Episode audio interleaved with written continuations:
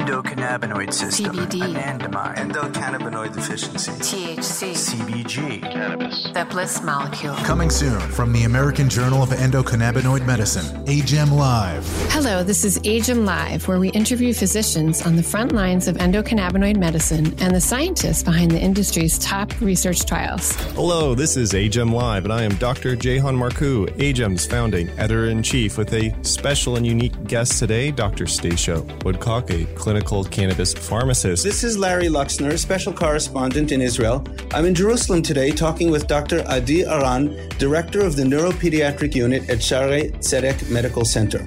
Dr. Aran is a prominent Israeli expert on the endocannabinoid system. Hello, this is AJEM Live, and I am Meg Block Roloff, AJEM's senior managing editor, with a very special guest today, Dr. Jahan Marcu, a molecular. My name is Kenny Watkins. I'm the brand director for AJEM. I'm Dr. Leslie Apgar, AJEM's editor in chief. A podcast for physicians and healthcare professionals. Whenever it's a child, I would prefer an oral mucosal or sublingual application. It, it bypasses first pass metabolism, so you don't have to worry as much about drug interactions. Um, it's easier to control a dose if it's a measured spray or a calibrated dropper. And usually they can add flavor so that the child's going to be willing to take it.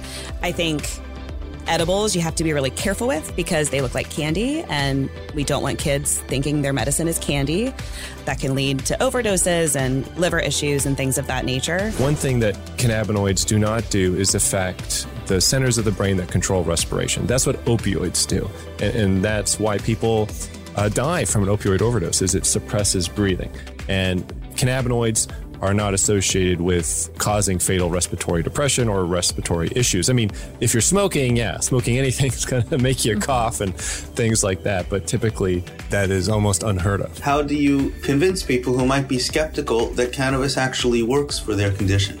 So once I explain the, that there is an endocannabinoid system, this uh, master neuromodulating system, and explain how cannabis works and how cannabis can be used with or without the impairing effect, which for some patients is a benefit, for others it would prohibit use. Most patients feel very comfortable trying it.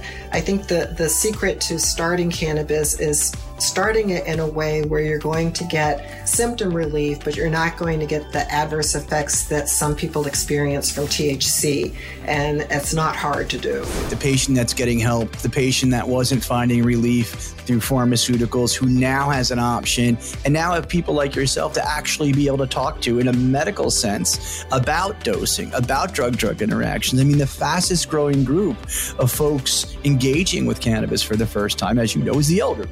Right. And they're also the the group that are on the most amount of different medications. Oh, it's the worst. Mhm. So mm-hmm. that opportunity for drug drug interactions is here with this group. Mm-hmm. They absolutely need somebody to take them by the hand and say mm-hmm. like, okay, let's take a look at your medications. You're on well, oh, you're on blood thinners. Yeah, maybe cannabis might not be such Let's a good idea. stay away idea. from the high dose Right. THC. It sounds like you're saying doctors should ask about all all substances that someone is using, legal or not, before surgery. I, I would think so.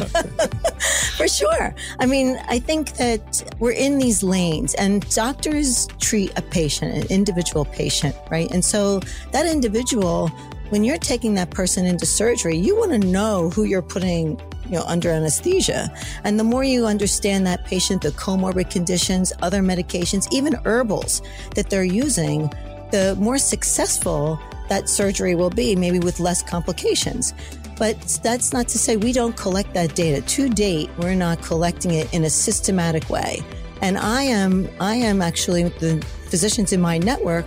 We're starting to collect that data on all their patients because it is important. Cannabis is is much more accessible, and so many more patients are trying it, using it.